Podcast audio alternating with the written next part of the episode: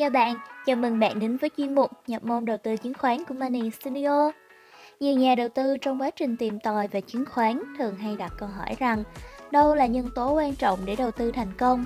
Là một người có trí tuệ uyên bác hay là một nhà đầu tư có cái đầu lạnh? Cũng có rất nhiều người chia sẻ rằng họ rất muốn tham gia thị trường chứng khoán nhưng lại cảm thấy lo lắng bởi đang làm trong lĩnh vực khác không liên quan như kỹ thuật hay công nghệ thông tin, vân vân và vân vân. Tuy nhiên, nếu biết cách khai thác thế mạnh của riêng mình thì Money Seeder tin chắc rằng bạn sẽ thành công không kém gì những nhà đầu tư giỏi nhất. Năm 1996, lần đầu tiên Buffett đưa ra nguyên tắc vòng tròn năng lực, nhấn mạnh nhà đầu tư cần phải có khả năng đánh giá chính xác những doanh nghiệp mà mình đã chọn lựa.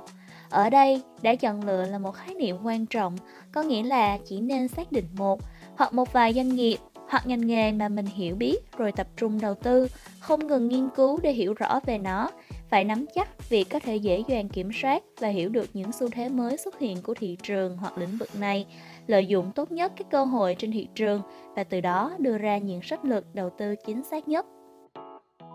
Buffett khuyên rằng những nhà đầu tư khi lựa chọn đối tượng đầu tư, trước tiên phải chọn được phạm vi nhất định, tập trung đầu tư vào lĩnh vực mà mình hiểu biết và có sở trường về nó.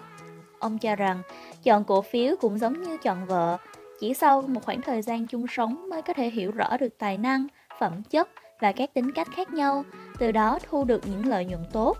Bất kể thị trường cổ phiếu ở quốc gia nào cũng đều có đến hàng trăm hàng nghìn công ty niêm yết, lĩnh vực ngành nghề cũng có đến hơn vài chục.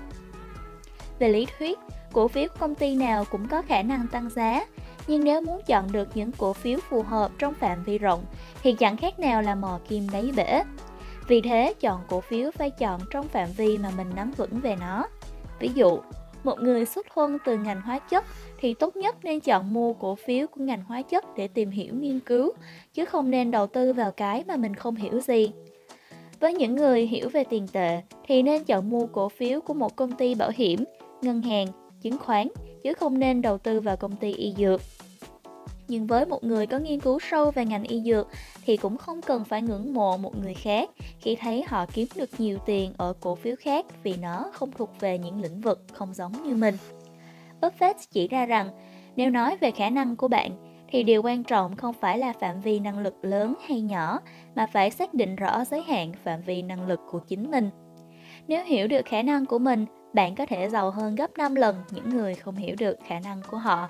Buffett cũng thường xuyên nói về những nhà đầu tư phải xem đầu tư như một hành vi lý tính. Nếu bạn chưa hiểu được tinh thần và nội dung kinh doanh của một doanh nghiệp thì tuyệt đối đừng nên mua cổ phiếu của nó. Quan điểm này của Buffett khiến chúng ta có thể hiểu được vì sao ông luôn không có hứng thú với những công ty về công nghệ cao. Nếu bạn là một nhà đầu tư chân chính, muốn theo nguyên tắc vòng năng lực của Buffett, thì điều mà bạn nên làm là Bước 1. Hiểu và định ra giới hạn cho mình. Làm sao để xác định được vòng tròn năng lực cho bản thân? Bước 2. Hạn định số lượng các công ty mà mình sẽ nghiên cứu. Chính sự kiên trì với nguyên tắc đó đã giúp cho Buffett tránh được hàng loạt các cạm bẫy để rồi gặt hái được những thành công phi thường. Hãy tự đặt cho mình những câu hỏi ban đầu. Đầu tiên, bạn làm trong ngành nghề hay lĩnh vực nào? Bạn có ấn tượng với sản phẩm hay doanh nghiệp nào? Bạn có mối quan hệ trong ngành nào? Nếu có điều kiện để khởi nghiệp thì bạn sẽ bắt đầu từ lĩnh vực gì? Như thế nào là xác định được hiểu trong một ngành nghề kinh doanh? Hiểu được chuỗi giá trị, bao gồm đầu vào, sản xuất, đầu ra của ngành nghề kinh doanh đó, từ đó nắm được yếu tố tài chính và phi tài chính để theo dõi. Dự báo được xu hướng tăng trưởng và tốc độ tăng trưởng của ngành nghề đó trong tương lai, công ty đầu tư có con hào kinh tế hay không, vân vân và vân vân. Trên đây là tổng hợp của Money Studio về vòng tròn năng lực trong đầu tư chứng khoán.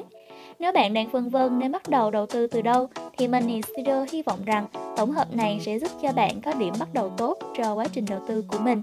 Cảm ơn các bạn đã dành thời gian để lắng nghe. Xin chào và hẹn gặp lại những podcast sau.